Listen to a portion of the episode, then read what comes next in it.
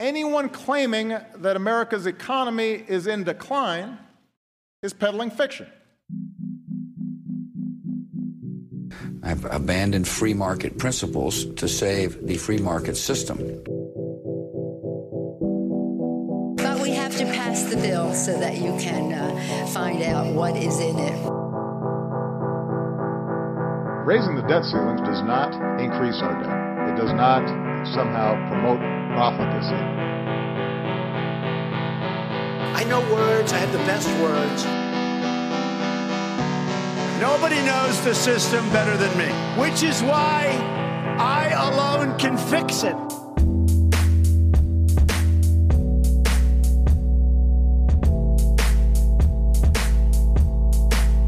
Hello, hello. What's up, everybody? Welcome back to a brand new episode of Peddling Fiction. I, of course, am your host, the voice and soul of so called fiction, Johnny Profita. And I am still, to this day, it is now Thursday, uh, January 30th, 2020. Still don't have my shelf. I'm still waiting. For those of you who listened to my last episode, it was supposed to be delivered over a week ago, and the government mail service, the United States Postal Service, screwed up the delivery. And I got it sorted out, so they were supposed to redeliver on Monday. Monday came and went. There was no shelf. Tuesday came and went. There was no shelf. So Tuesday night, I got on the horn again to figure out what the hell was going on. And surprise, surprise, they lost it. They lost the shelf. so, um, a government can't really do anything right, can they? I'm sure it's somewhere with the $2 trillion that's still missing from the Pentagon or the hundreds of billions of dollars and pallets of money that went over to Iraq and Afghanistan and mysteriously disappeared. You know, eh, these things happen when you're the government. You just lose gigantic things. I mean, this is a a six foot, almost a six foot high, tall shelf. It's uh, going to be a couple feet wide. It's got five different shelves on it. You know, eh, just I don't know. Oops, it's gone. So uh, it's supposed to be delivered today. I had to cancel that order, reorder it, and we'll see. I'm getting the same. It's still USPS that's delivering it. It's the same vendor. I couldn't communicate with the vendor uh, easily, so uh, same situation holds, except it's a little later in the week. So I got a different doorman who's a little more competent, and he'll be here until 7:30. Package is supposed to come before 8 p.m. So we'll see what happens. Fingers crossed on this one. Maybe the government can get it right the second time. But anyways, welcome back, everybody. I got a good episode for you. I am in better spirits, I'd, I'd say, than my last episode. I hope you are all doing well. And I wanted to go over a couple of things from uh, a, a, few episodes ago. The episode I was doing on where we took a sort of a deep dive into quantitative easing and the, the whole 2008 financial crisis and, and, and the Fed's role in all of that. Because I think it's a fairly complex subject for especially for a lot of people who are not familiar with um, you know finance or economics things like that. I got a little feedback on the episode and there was still some confusion around certain uh, pretty mo- like pretty important terms you know? Um, inflation was one of them and then the whole quantitative easing thing and maybe that was a failure on my part not doing good enough job explaining the issues in a um, a more palatable way. So we're going to take another shot at this and just sort of look uh, look at inflation one more time and, and just sort of elaborate on some of the topics I covered because it was a pretty long episode. I ran kind of long, and I and I think maybe I, I, I rushed a few things. So inflation, for those of you who are not familiar with it, uh, the literal definition of inflation, at least the original literal definition, is an expansion of the money supply. Okay, now if you were to look it up in a modern dictionary in terms of economics, in a modern dictionary, you would see a definition that is not entirely accurate. I think that's by design. So I, I just pulled it up, dictionary definition. And in economics, they refer to it as a general increase in prices and a fall in the purchasing value of money. Now, that is not the definition of inflation. Okay. That can be the effect of inflation. Okay. Inflation is an expansion of the money supply. That's why they call it inflation. Okay. Think of, uh, think of inflating a balloon. You know, you blow air into it and it expands, right? An expansion of the money supply is like that balloon expanding. Okay. If it was just an increase in prices, they wouldn't call it inflation because you wouldn't be inflating the money supply. You'd be increasing prices. They would call it incretion, as Peter Schiff famously said. All right. But uh, that's not what it is. That can be the effect. Absolutely, that can be the effect. But inflation is an expansion of the money supply, and it's a function of two things, right? How many dollars are in circulation? All right, how many dollars are out there, the, the actual size of the money supply, and how quickly those dollars are changing hands throughout the economy, right? Because if I create a trillion dollars and I just shove it under my mattress, I have a really big bed um, that's not going to have any effect on prices or, or the, the purchasing power of money because I just created it and I set it aside and it's not making its way through the economy, right? So the money has to change hands in order to have an effect on, on prices or the purchasing power of money.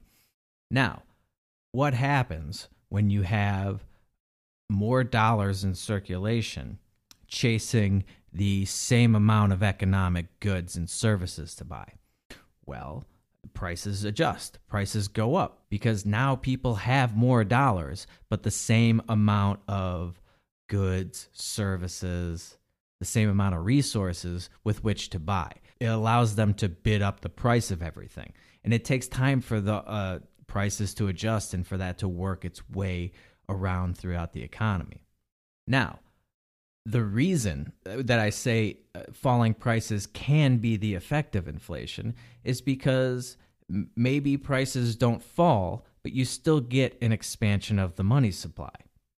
Okay, and maybe prices were supposed to go down by 10%. And instead of going down 10%, they stay the same. Well, you still have inflation, you still have a decrease in your purchasing power you just don't see it reflected in prices.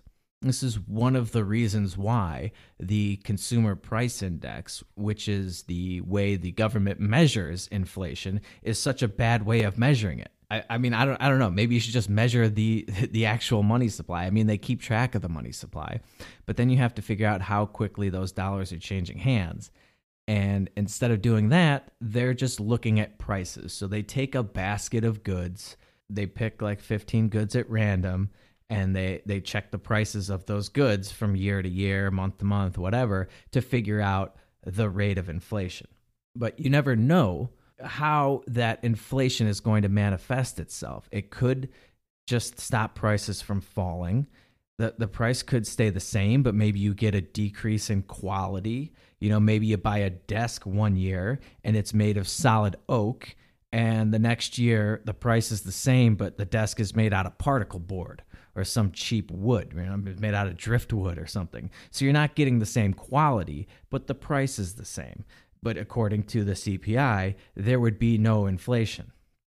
Um, airline tickets, another great example, right? If you look at pictures from people that flew in the 70s, uh, eh, eh, flying was like an event, right? You got all dressed up. They were coming by with like a carving station, carving you up some uh, some roast beef or some ham, and, and treating you really well, giving you delicious food. Your seats were bigger, and now now maybe the the flights are the same price or they, they could be even a little cheaper but now you're crammed into steerage like a bunch of sardines. You're lucky if you get a bag of peanuts or pretzels i can't do peanuts because of all these pansies with peanut allergies. So maybe you get a thing, a little thing of pretzels and, and a and a cup of a cup of juice or something, a cup of coffee. That's it. Everything else you got to buy. You got to pay for your luggage. You got to pay to store this. You got to pay for your seat assignment. You got to pay to get on the plane earlier. I mean, they like uh, all of that stuff it, it eludes the CPI, eludes the measurement of inflation because it doesn't always manifest itself in prices, okay?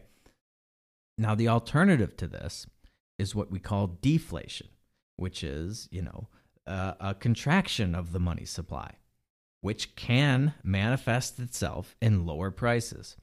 And for some reason, deflation is the ultimate boogeyman for the Federal Reserve and all these Keynesian economists. They, they seem to have this irrational fear where it, if people realize that something is going to be cheaper a year from now, that they won't buy it today.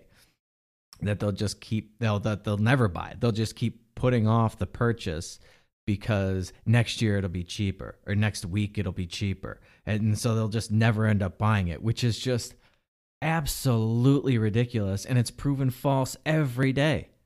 I mean, your cell phone is cheaper year after year. Your computer is cheaper year after year. Big screen TVs, everything is cheaper. All these electronics are cheaper, yet people are buying them. People are lining up to buy the new iPhone. Well, why? Why? Well, because people have a time preference. They want it now. They don't want a TV a year from now just because it's going to be a little cheaper. They want to enjoy that TV now. it's like, and the idea that food, that, that somebody's not going to buy food, that they're just going to starve to death because food's going to be cheaper a year from now or six months from now is absolutely ridiculous. There are certain things that you want right now and you're going to buy them. And if they're cheaper six months from now, hey, that's awesome. Six months from now, when I have to buy that thing, I'll save some money. It's the most irrational fear of all time. I mean, we built the strongest economy the world had ever seen in a deflationary environment. You know how if when you talk to your grandparents if they're still alive or maybe when you were a kid and your grandparent you'd be eating like a candy bar or something and and they would say, "You know, when I was a kid, that candy bar used to cost a nickel." A nickel. and and now it's like a a dollar 50 or or 2 I don't know what a candy bar costs anymore. But what they were talking about was how, how much inflation has taken place during their lifetime. What what used to cost a nickel now costs a dollar fifty. So the, the Federal Reserve has done a spectacular do, a job of of stable prices, right? Of preserving the value of the dollar. They've they've destroyed ninety five percent of it. But your grandparents, when they were kids, their parents or their grandparents, so your great great grandparents or whatever it was, instead of talking about how expensive things have gotten, they'd be talking about how much cheaper things had gotten because of all the deflation, because the economic processes had become more efficient. They figured out a way to make that candy bar cheaper and more efficient through uh, the industrial revolution. You know, and it makes sense. The the more you do something, like if you go into business making candy bars, the first candy bar you make will be the most expensive. You have to figure out the whole process. You don't really know what you're doing. You're going to make mistakes. And and as time goes on, you get better at it. You get more efficient. So prices come down. So your great great great grandparents would be telling your grandparents, "Oh, when I was a kid, that candy bar used to cost 10 cents, and now it costs a nickel." and and somehow the Federal Reserve thinks that's a bad thing uh, when the price goes down by fifty percent over a couple generations. This is the the thing that they're trying to fight now, a deflation. And the ironic thing is, is that in the seventies when we had rampant inflation, and I think uh, inflation got up to four percent when they started to uh, institute wage and uh, uh, wage and price controls, which was a complete disaster, and that, that's why people were waiting waiting in gas lines, and you got like a number. Uh, or like a, that gave you the days of the week that you could buy gas, things like that, because there were shortages because they were fixing the prices. But at four percent inflation, uh, that was the the whole whip inflation now campaign, and the Federal Reserve jacked interest rates up to almost like twenty percent to to to combat that inflation. Well, now They want to combat deflation. they want more inflation and they want to fight deflation. Why? Why? Well, because inflation helps debtors, okay? And back in the in the 70s, we, might have still been well before 1971, before we went off the gold standard, we were the world's biggest creditor nation. We weren't the world's biggest debtor nation, which is what we are right now. We owed $23 trillion in, in bonded debt. That's what we actually owe at this moment. It's actually a little more than that. But we have hundreds of, of trillions of dollars of unfunded liabilities, all these promises that of future um, obligations. So we went from the world's biggest creditor nation having deflation in our prices to the world's biggest debtor nation. And once we became the debtor nation, all of a sudden now we want inflation. Well, that's because inflation helps people pay off their debt because the money you're paying it off with isn't as valuable as the money that you initially borrowed, right? So that that's one of the reasons why the Federal Reserve is targeting 2% inflation every year because we, we owe all this money. We want to pay it back with money that's not as valuable as the money we initially got. So, the reason we were talking about inflation in relation to quantitative easing was because what quantitative easing is, as we went over on the last show, is basically the Fed stepping into the uh, stock market and the bond market, and they're they call these open market operations, right? And they're buying. Uh, the original quantitative easing was the Fed buying 40 to 45 billion dollars a month of mortgage-backed securities and treasury bonds. Okay? And what they were doing was with a couple of keystrokes, the Federal Reserve would create that money. They would literally like each each bank that you could think of, any bank that you could name, any big bank, they have an account at the Federal Reserve. Okay, J.P. Morgan, uh, Wells Fargo, Bank of America, they all have accounts at the Fed. And what the Fed would do is literally just go into their account and change the balance. Like, okay, now you have 40, $45 billion more in cash than you did before. And the Fed would take the securities from JP Morgan, and JP Morgan would get that money. And then JP Morgan takes that money and they start circulating it throughout the economy.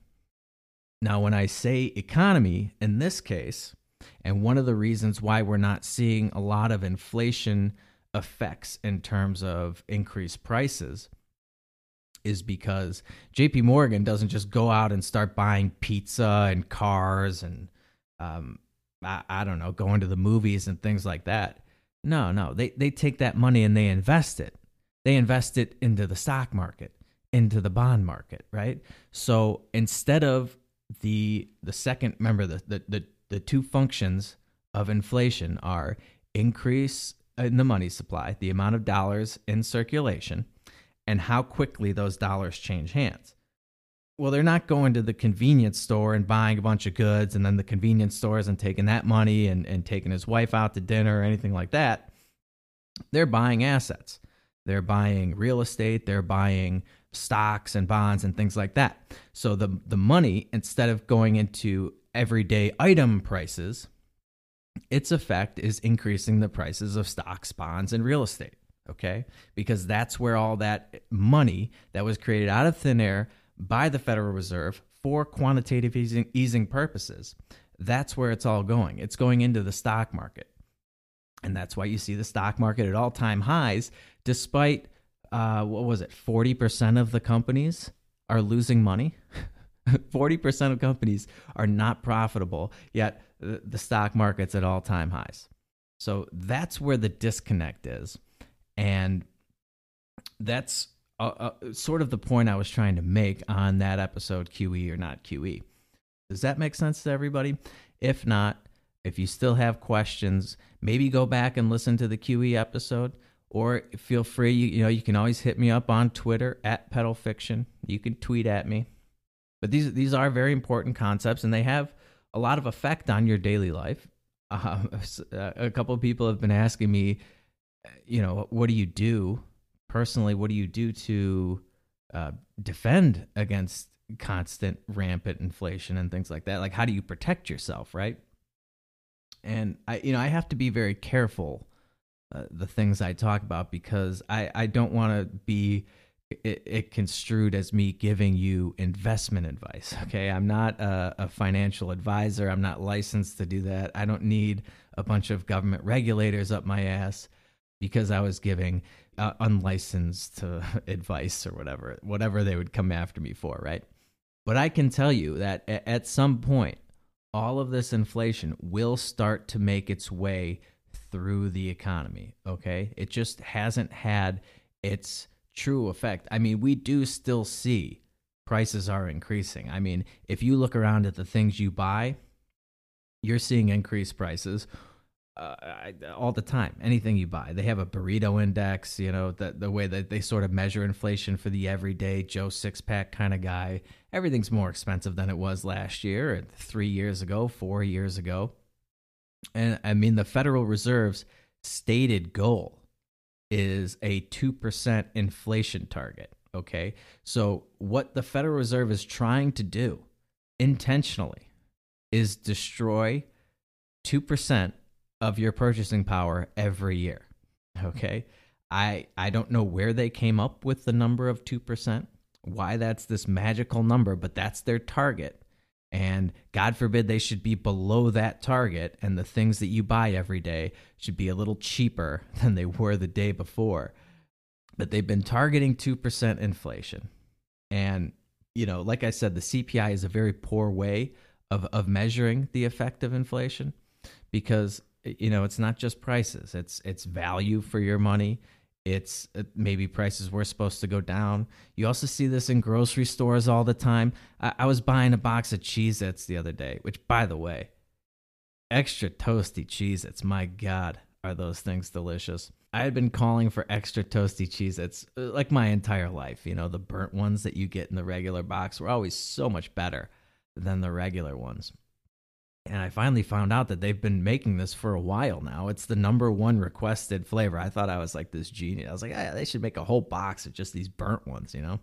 But it exists, everybody. They exist and they are delicious. But I was at the store and you know, when I was a kid, these boxes used to be pretty substantial boxes. And I saw this one and it was like barely bigger than the size of my hand. And it was like $5 for the box. So a lot of times the packaging gets a lot smaller. The price can stay the same, but you're getting like 25% less. You know, sometimes they, um, you know, with like cookies and stuff, they'll they'll leave a lot of space in the sleeves or bags of chips. You know, they're like forty percent fill. You know, they say they put a lot of air in there to keep the chips from uh, breaking up, but they don't need that much air. So a lot of times, you know, they just instead of changing the price, they just don't give you as much in the package. So it's pretty obvious that people who sell things know that inflation isn't a good thing. They know that you're sensitive to prices, that you don't like seeing the, the prices of goods and services increase over time. They they try to trick you by keeping the box the same size but only putting in 80% as much as they did before, keeping the price the same. I mean, that's a 20% increase in the price they, they seem to know that consumers don't like it when prices increase but some some reason this concept is lost on the federal reserve and your government. They think that you want prices to increase by 2% every year. Anyway the, the cpi is a, a, a horrible way of measuring uh, the the rate of inflation. But what the federal reserve is trying to do every year is destroy 2% of your purchasing power. Now the federal reserve is supposedly mandated with keeping prices stable. That's one of their mandates. Stable prices and and maximum employment, as if they could uh, do any of that. But this is another great example of the government taking one of these words that we use every day. And I mean, I can pretty much go over one a new one of these every episode if I really wanted to. But stable, if you want to go ahead and look up a definition of stable, it, it does not mean increasing by 2% every year, right? Stable means unchanged, like firmly fixed. A stable price would be it's the same price this year as it was last year, as it was the year before. That would be stable, not going up by 2% every year. That's a ridiculous perversion of the definition. But they think as long as it goes up by 2% every year, that means stable now. Uh, Oh, okay, that's I mean, think about it after after 10 years. At 2% every year for 10 years, you've lost 20% of your purchasing power. That's stable now? I mean, this this is destroying people who who try to save money. And one of the things that they're doing when they keep when they when they make all these bond purchases to keep the interest rates artificially low they're they're killing people who are trying to save money because you can't get a good interest rate on the money that you save. This is one of the ways that they stimulate people into spending money because they believe in this keynesian economics this nonsense that that stipulates that it, um, spending is what drives economic growth consume consuming things. As if you know if we just go around consuming things we're going to be better off economically. And that's i mean they've got the economic cart before the horse. It's completely backwards. You can only consume something that's been produced. You have to first save invest and produce things. The spending is the easy part. The consumption is the easy part. Everybody can just consume things. Consuming is the reward that you get. It's the end result of having uh, produced, of having saved. It's not what drives economic growth. What drives it is the production. So they've got it ass backwards, as usual. But politicians love it. Politicians love Keynesian economics because it gives them excuses to promise free lunches for everything.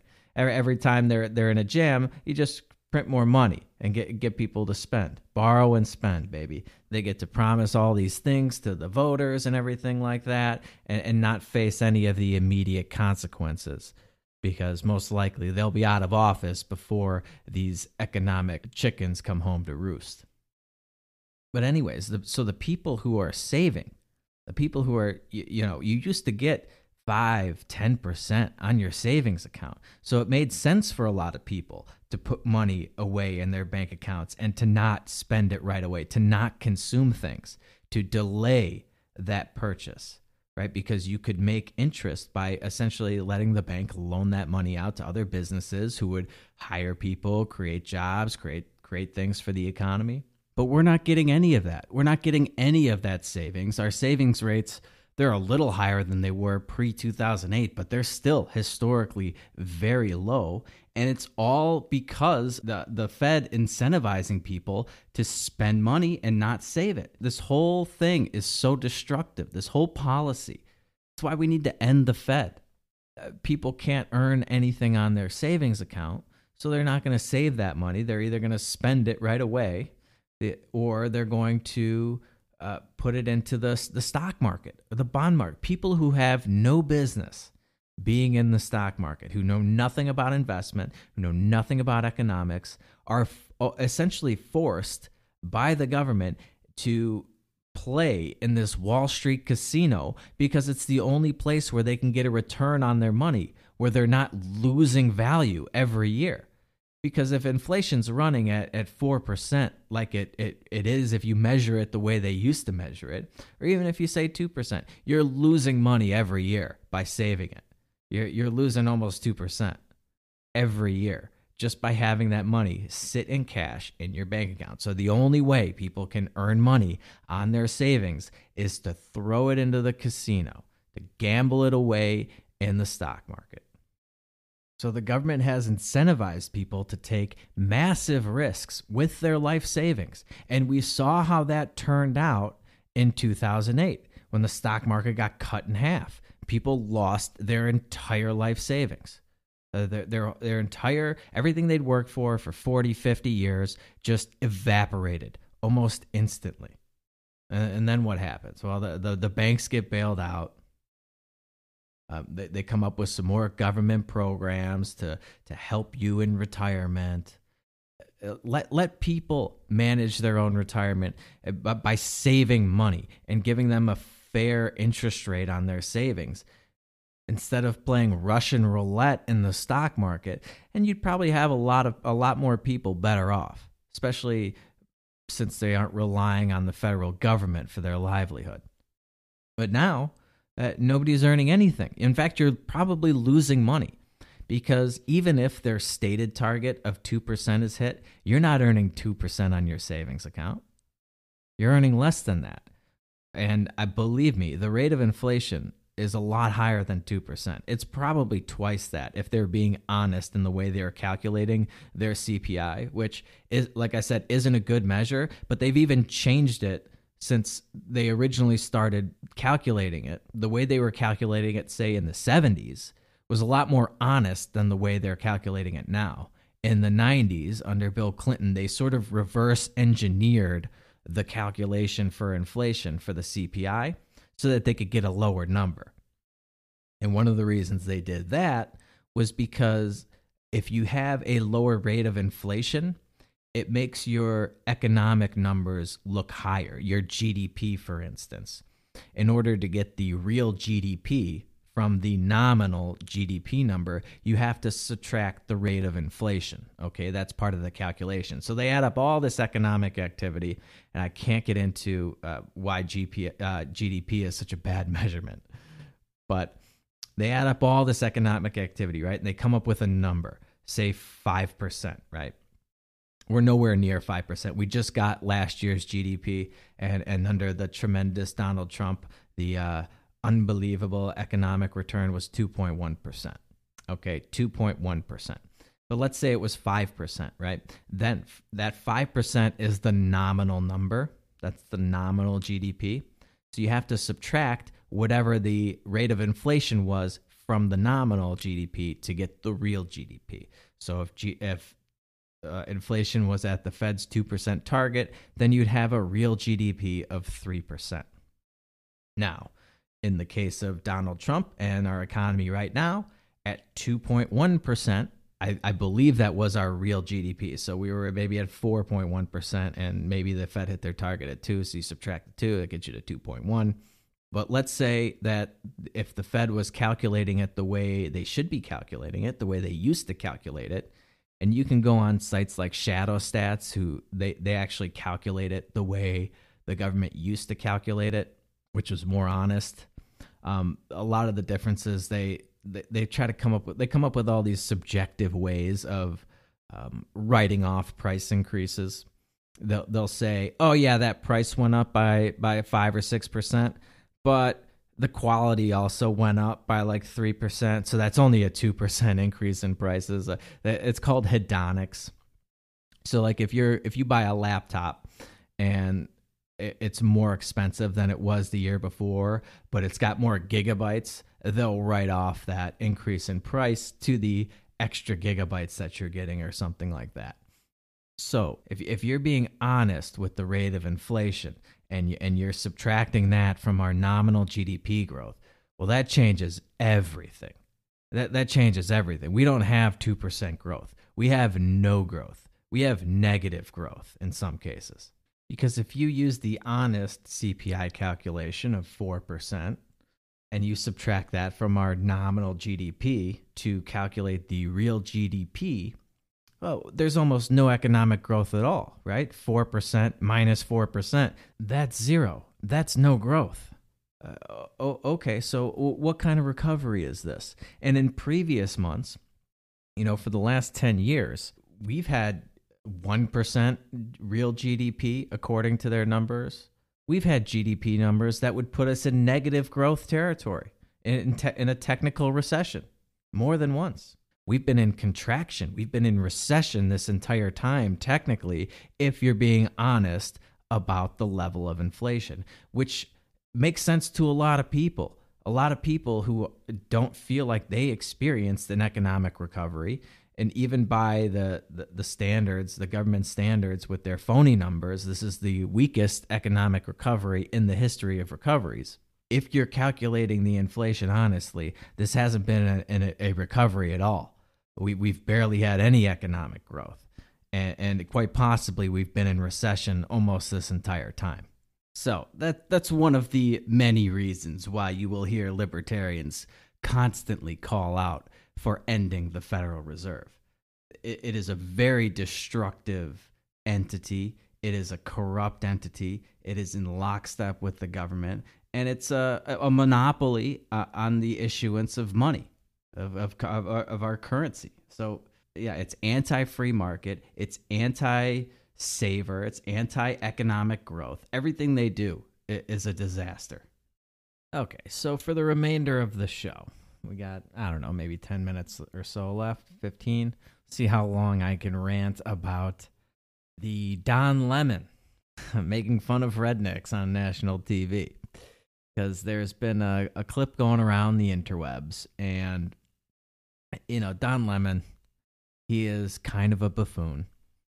And I I mean, as far as talking heads go in the uh, corporate press, he is right at the top of the list of, of knuckleheads.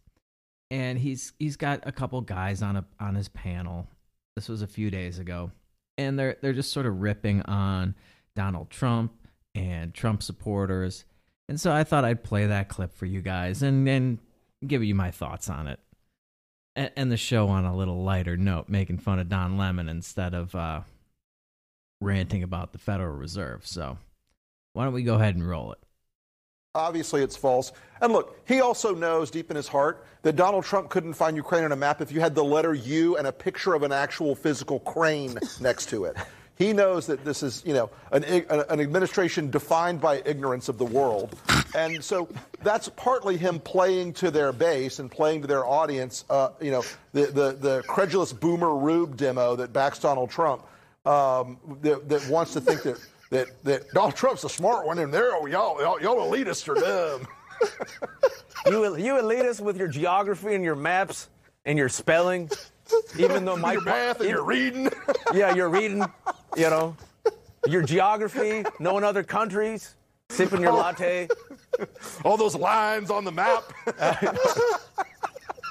Only them elitists know where Ukraine is. Sorry, I apologize. But by, but by Ukraine? Oh my God! But, but, but, you know what? But, but, it was Rick's fault. I blame Rick. Oh but, you know, but, but in all honesty, but all, blame you know what Rick. NPR should Why do? Why not? Sorry, hold on. You, wait, wait. Can I tell give you me what, a second. Hold on, hold on, hold on. Sorry. that was good. Sorry, Rick. You, that you, was a good one. I needed that. Okay. So. Oh, okay, so that's Don Lemon and, and, two guys, two you know liberal guys on his panel. I, I don't see how anybody can watch this show. He's just unbearable. He's unbearable, and you can hear him like that wasn't even that funny. Uh, listen, I'm all for making. I, I enjoy making fun of rednecks as much as the next guy. Uh, and, and you know Donald Trump. There's plenty of things you can rip on him for that just wasn't funny. And you can hear him just cracking up. He's uncontrollably laughing. He's snorting. He's laughing. If you could see the video, I, one of these days, maybe I'll figure out how to do video. He, he's he's dropping his head down, laughing. He's like almost falling out of the shot, and it's just like, man, that was not that funny. It wasn't clever. It wasn't funny. It's like, yeah, okay, they're they're making fun of rednecks. They're stupid. They're backward, inbred and they got their their redneck accent down. But it really just goes to show you how out of touch these liberal coastal elites are. So out of touch with the flyover country folk. It's unbelievable to me. After all this time, I mean, after three years of Donald Trump, eh, they might as well have just been filming a campaign ad for him at this point. I mean, this is what we call in the athletic world as bulletin board material. Eh, that's when you insult your competition, you talk down to them, you doubt their capabilities, and they they take all those criticisms, you know, those that are being criticized. They're usually the underdog in an in a sporting event, right? And they use it as fuel to sort of light a fire under the team, get everyone pumped up, angry, ready to kick your ass, right? That's bulletin board material. These people, I mean, that's what they're doing. They are rallying Trump's base right before the election. What are they thinking? They're already going to have a tough enough time trying to get him uh, dethroned. And they still have no idea why Donald Trump got elected. They can't relate to these people at all. It, it's incredible to me they still blame their epic loss. The one of the biggest losses in the history of American politics. It's got to be. Hillary Clinton losing to Donald Trump, that was supposed to be a layup on an eight foot hoop, and they botched it. They booted it. Okay. They still blame that epic loss on some bullshit Russia conspiracy and consider every Trump supporter to just be some trailer park trash, inbred retard. It's just such a juvenile way of looking at things, you know? That's what kids do. When you lose, you don't do like when you're a kid and you lose, you don't do any self reflection, any introspection, nothing like that. You just start coming up with excuses for why you lost. You don't say, well, maybe I, I could have done this better or I should have done this instead of that. No, no. You, oh, that's unfair. Oh, you cheated. Oh, this, a Russia conspiracy. Uh, that's juvenile. All right. And I'm sure, I mean, I'm sure that Donald Trump has the inbred trailer park trash retard vote lockdown. No doubt about it. He's got their vote. But that's not what got Trump elected, okay? That's not what got Donald Trump in office. There aren't enough inbred retards in the United States to, to elect Donald Trump. It was much more about giving people like Don Lemon and these two guys that are up on that panel with him the middle finger than just about anything else. It was a big F you to the establishment. That's what Donald Trump was. And he went into like very poor areas, rural areas. Uh, he went into manufacturing towns that had been voting Democrat so long that Hillary Clinton didn't even bother to go there. Didn't care. It didn't think it was worth her time because the Democrats had those votes locked down for decades. They, they didn't even have to worry about it. That was a shoe in, supposedly. That was, uh, you know, another layup on an eight foot hoop. Again, they dropped the ball. And he went into those towns that have been the hardest hit by the 2008 recession and areas that never really felt any positives from this so called recovery, they never really took part in, if, if it existed at all. Because there was no recovery for them. That's why you would always hear this term jobless recovery being thrown around in the corporate press. I mean, that right there says it all. You don't have a, a jobless recovery. There's no such thing as a jobless recovery. Okay. It's an oxymoron. If there's no jobs being created, you don't have a recovery. You can't eh, go from 10% unemployment, not create any jobs, and, and have some sort of recovery.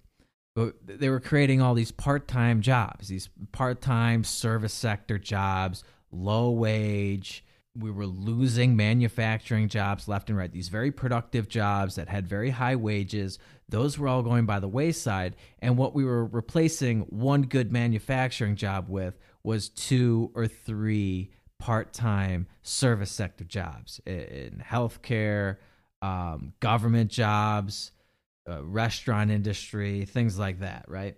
And like I went over in the QE episode and in the beginning of this episode a little bit, the, the so-called recovery was only in the financial sector, okay? And it was thanks to the Fed and their quantitative easing program. That was their stated goal was to blow air back into the stock market and the bond market to create a wealth effect and have people feel richer. Why? Because if they feel richer, they spend money they borrow and they spend. So if you have a stock portfolio and on paper you have all these profits, or on paper the value of your house is going up by 10% a year, that makes you feel like you've got all this equity and you can take out a second home, uh, uh, uh, a second mortgage on your house, and you could borrow and spend and redo your kitchen. And this stimulates the economy, right? And I already talked about how that's completely backwards. You don't grow an economy by borrowing and spending and consuming things. You, it's just the opposite. It's savings and investment and production. That's what grows it. And none of these people in these in these manufacturing towns that Donald Trump o- overwhelmingly stole votes from the Democratic Party, uh, none of those people haven't. Like, guess who doesn't participate? Guess who isn't a big player in the Wall Street casino? Yeah, it's the guys working in manufacturing. It's the blue collar workers, down home country folk living paycheck to paycheck, punching a clock, punching a clock at a factory or working on a farm. They don't have any investments. They aren't partaking in any of this phony recovery at all. They're not feeling that wealth effect from the stock market. So Trump went into those towns and he said, listen, we're going to win again. Uh, we've been losing for eight years. You've been losing your jobs to cheap labor overseas and, and cheap immigrant labor here. And I don't I don't believe these economic numbers. It, it's a big fat ugly bubble. So vote for me. I'll bring your jobs back. We'll start winning again. Uh, I'm gonna stick it. All these people that are stealing your jobs, I'm gonna stick it to them. I'm gonna fight for you. We're gonna stick it to China. We're gonna stick it to Mexico. We're going to keep out all that cheap labor. We're going to build a wall, and Mexico is going to pay for it. I'm going to fight for your jobs. I'm going to fight for your livelihood. He spoke to a portion of the country that has felt more and more marginalized as the years go by and assured them that he is going to battle on their behalf. That's what got Donald Trump elected, okay? That and the fact that Hillary Clinton was the worst candidate to ever run for president of the United States. I mean, that that's just a fact. She's a horrible candidate. But you can't discount that message that, that Trump was going around. Everyone just wants to blame it on racism in Russia. Uh, that, that's that's ridiculous. Okay, he was being a fighter for people that needed somebody to fight for them, and you still, four years later, have people like Don Lemon that are clueless, doing the same things that pissed all these people off in the first place. I mean, they are literally behaving like a caricature of how liberal elites are portrayed in rural parts of America. They're a bunch of highfalutin snobs looking down their noses at the backbone of America, right? Look at these dumb rednecks. Can't even find Ukraine on a map. Stupid, racist, Trump supporters. Look, if they can't find Ukraine on a map, whose fault is that? Okay, last I checked, your beloved government is in charge of the vast majority of the schools in this country. Certainly the ones that rednecks attend, right? Them rednecks, they aren't going to some fancy private school. No, no. So you can thank your Department of Education for their lack of education, for the fact that they can't find Ukraine on a map. That's the government's fault. The department that does nothing but churn out illiterate zombies. And maybe they don't have time to worry about finding Ukraine on a map because they're too busy working, doing manual labor, trying to make their mortgage payments. Maybe they don't have time to concern themselves with a country on the other side of the planet that has no bearing on their lives. I mean, most people don't. Most Americans don't have the luxury of getting paid hundreds of thousands of dollars to sit around on TV yucking it up with a bunch of your buddies. And doesn't the mere fact that, and I'll venture to guess that the vast majority of Americans, not just dumb rednecks, but the vast majority of Americans can't find Ukraine on a map. Uh, doesn't that fact just pretty much prove that this is something the country should not be concerning themselves with? That these politicians who always claim that it's in our interest, all this foreign aid and foreign intervention, it's always in our interest, right? That's all that this is in our interest, our best interest. When in reality, nothing could be further from the truth. There's no such thing as our interest, okay? We have to shift our thinking. You have to stop thinking of the state as us, okay? That we are somehow the state. Uh, we are not the state. We are individuals. The state is the state. It's a separate entity that rules over us. Their interests and the interests of the American people are almost never aligned. Okay. So when you hear a politician talk about national interests, know that they mean people in government, bureaucratic interests, people that work for the state, I'm sure there are a ton of politicians who stand to make a lot of money and, uh, and get a, a major increase in power by giving aid to Ukraine and by doing all these overseas interventions in various countries. I'm sure they've got lobbyists like Lockheed Martin and Raytheon and just dying to throw money at them for asserting their influence halfway around the world. But what does that have to do with some redneck down in Mississippi? How is that in his interest? Other than the fact that it's likely going to be their sons and daughters who sign up to fight and get shipped off to the next bullshit war in some part of the world that, that, that they can't find on the map. None of this is in any of their interest or yours. And what really grinds my gears is that nobody seems to be talking about the root of the problem or the only real issue at hand, as far as I'm concerned. The real outrage here what's been going on for the last two weeks or so. Uh, the, the Senate is holding the impeachment hearings, and there's all sorts of hoopla in the media about witnesses testifying, and Adam Schiff is out there just making stuff up. Republicans and Democrats are duking it out over a pointless process. Everyone knows that Donald Trump will not be removed from office. This is all just political theater. Now, some people have even argued there's a conspiracy to keep this going so that it keeps Bernie Sanders off the campaign trail. Since he's now surging in the polls and he may win Iowa and New Hampshire, they want him locked up in the Senate, having to deal with this pointless uh, procedural nonsense for impeachment. But lost in all of this, all of this outrage over the president's phone call with Ukraine, Democrats feigning outrage over unconstitutional behavior, proclaiming that they have a duty to uphold and defend the Constitution and blah, blah, blah, blah.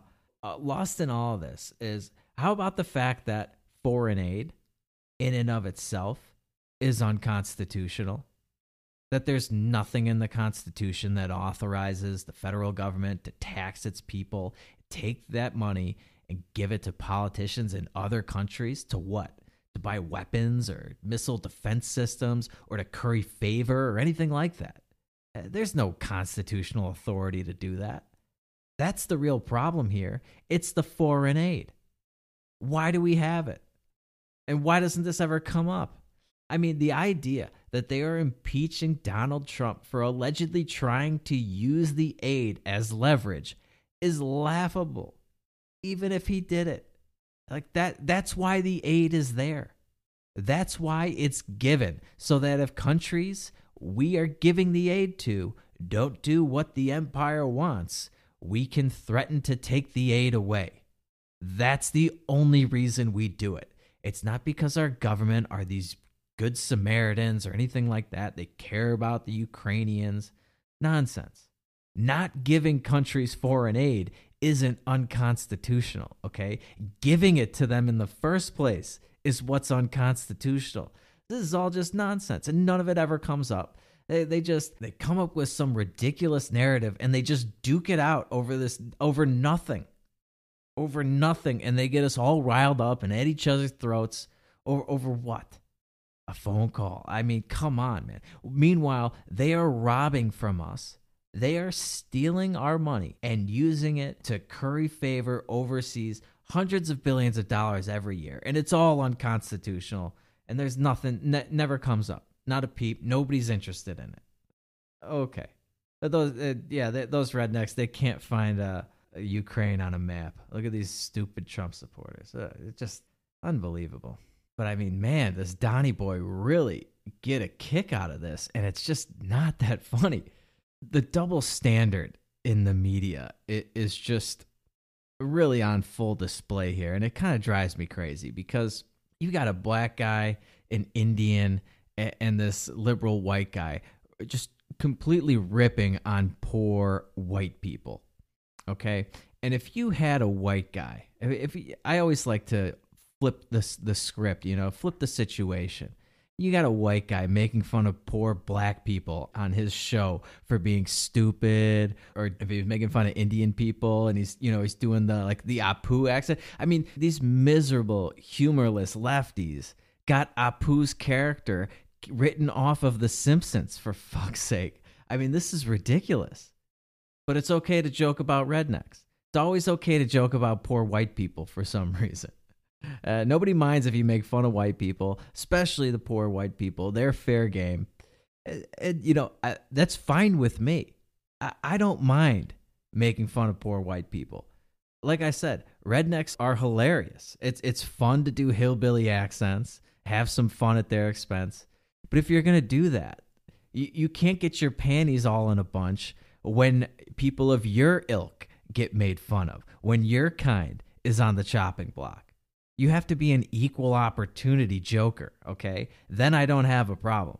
You don't get to rip on some people and then claim that you and your kind are off limits and then ruin people's lives. Like, absolutely ruin their lives, ruin their careers for making a joke at your expense if, you know, you happen to be a different skin color in, the minority skin color status or whatever. I can't stand these types of people because if you switch the skin colors around and you put this on Fox News, there would be people that got fired for uh, over something like this. They would probably lose their jobs. There would be droves of social justice warriors and all these uh, snowflake lefties out there that would be calling for their head. I, just don't. Uh, the, the double standard really grinds my gears. That's the first thing. The other issue that kind of comes to mind are all these people that try to regulate comedy, try to try to determine for society who and what can be made fun of. I mean, I didn't find this segment particularly funny. I, I, think you could do a much better job of making fun of rednecks and making fun of Donald Trump than these guys did. But I'm I'm sure somebody found it funny, other than Don Lemon. Like you can criticize the the lack of humor or the jokes themselves, but you can't just get a be like, "Oh, I'm offended," and you can't you can't joke about that or you can't make fun of those people. As far as I'm concerned, when it comes to comedy, nothing should be off limits. You should be able to make fun of everybody and everything as long as there's funny in it. I mean, it's a joke. And who are you to judge somebody else's sense of humor? What's funny to me might not be funny to you. Okay. But that doesn't mean you need to get offended by it.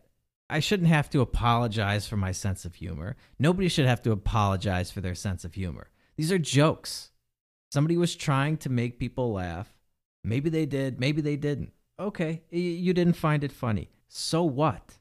Just move on with your life. Go do something. Uh, get on with it, okay? Stop harping on this stuff. It's unhealthy. This this has really gotten out of control in the comedy scene where comedians now are, are being told what jokes are off limits, what people you can make fun of, what people you can't make fun of. It's infuriating. And it's coming from other comedians. You have other comedians telling people like what kind of jokes they could tell. Uh, regulating other comedians. It's really uh, quite something. But these are just jokes. Laugh a little bit. Lighten up. The society today, everybody's so thin skinned and, and just so quick to be offended. Where does that come from? What is that impulse? I, I don't think I've ever been offended in my entire life. I think I'm impossible to offend. I mean, you could upset me by by like uh, you could you could get me angry by by I don't know promoting socialism or something. But I'm not getting offended by it offense is such like a a sissy response that they oh, oh i'm offended. You hurt my feelings. I, I don't know man. Uh, that that's not for me. I don't, I don't understand that impulse. And there were people calling for don lemon to apologize and i think he did. Look he doesn't have to apologize for this. Who cares? Who watches this stupid show anyways? Like i said use it as bulletin board material Uh, have him keep it up. If you want Trump to get reelected, keep doing stuff like this. Don't start taking pages from the, the snowflake social justice warrior playbook and become what you hate in this whiny little bitch attitude. Uh, you hurt my feelings. You made fun of the wrong person. You offended me. Don't become that guy. Don't be that guy. He shouldn't have to apologize for his show being unwatchable and not funny and, and trying to, I don't know, make fun of people and kind of failing miserably, cracking yourself up in the process, looking like an idiot. Uh, what does he have to apologize for? Who care? Like, let him make fun of him. I don't care. Uh, the redneck shouldn't care either. The, the only thing that should bother people is the double standard that rednecks are, are fair game and, and minorities aren't. That, that's the only thing that should get people upset. But to have to apologize for that is ridiculous. Enough with the apologies. Oh, can we just stop it with the apologies? And nobody ever means these apologies. If you really wanted to apologize, you would just do it. If you really thought it warranted an apology, you would do it of your own volition. But, but succumbing to social pressure and being forced to apologize, give these half assed apologies that nobody means. Everybody knows you don't mean it. Uh, What is this thing? And why are we apologizing to everybody all the time? There's no satiating these people that complain. People that complain about other people being made fun of, people that complain about jokes and about comedy, uh, they are just the most miserable people on the face of the earth. Your apology is only going to embolden them to try to demand more apologies from other people. Just stop it. Just stop it already, okay? Uh, This is their only sense of uh, power that they have because they because they have meaningless miserable lives. So the only way that they can exert themselves over other people is by bitching and moaning and getting a mob together and demanding an apology. Uh, just stop apologizing. What are they going to do? Write you a letter? Have them write a letter. Write me a letter right now for this podcast. Go ahead. It's funny to me. Go, uh, write write me all the letters you want. I'll, I'll read them on the podcast and make fun of you some more but anyway, I mean, Don Lemon's taken a lot of heat for this segment. He, he, he was forced to apologize. And I mean, man, if, if you're going to essentially offend half the half the country, as as they say, and rile up Trump's base and possibly help him get reelected, and you're gonna have to bend a knee and apologize and humiliate yourself, at least have it be funnier than what was going on on your show. At least make it worth it like really take some shots. Really really get some swings in there. But that that segment i i, I didn't find any of that funny. And i mean I, I like a good joke as much as the next guy but man that was ugh, that was rough. Anyway that's all i got for today. I'm, I'm gonna wrap there. Guys if you liked the show today do me a favor share it with two people that you think might enjoy it. Don't forget to follow me on twitter at pedal fiction. You can tweet at me too if you got any questions you want to talk more about inflation quantitative easing any of that stuff. But mainly follow me on twitter for the memes. I got great memes. Probably the best meme folder on the planet. Yours truly. So follow me on twitter at pedal fiction. You can donate to the show at pedalingfictionpodcast.com and if you can do all that I will be back to do this all over again with you. And until then, just remember keep on peddling that so called fiction.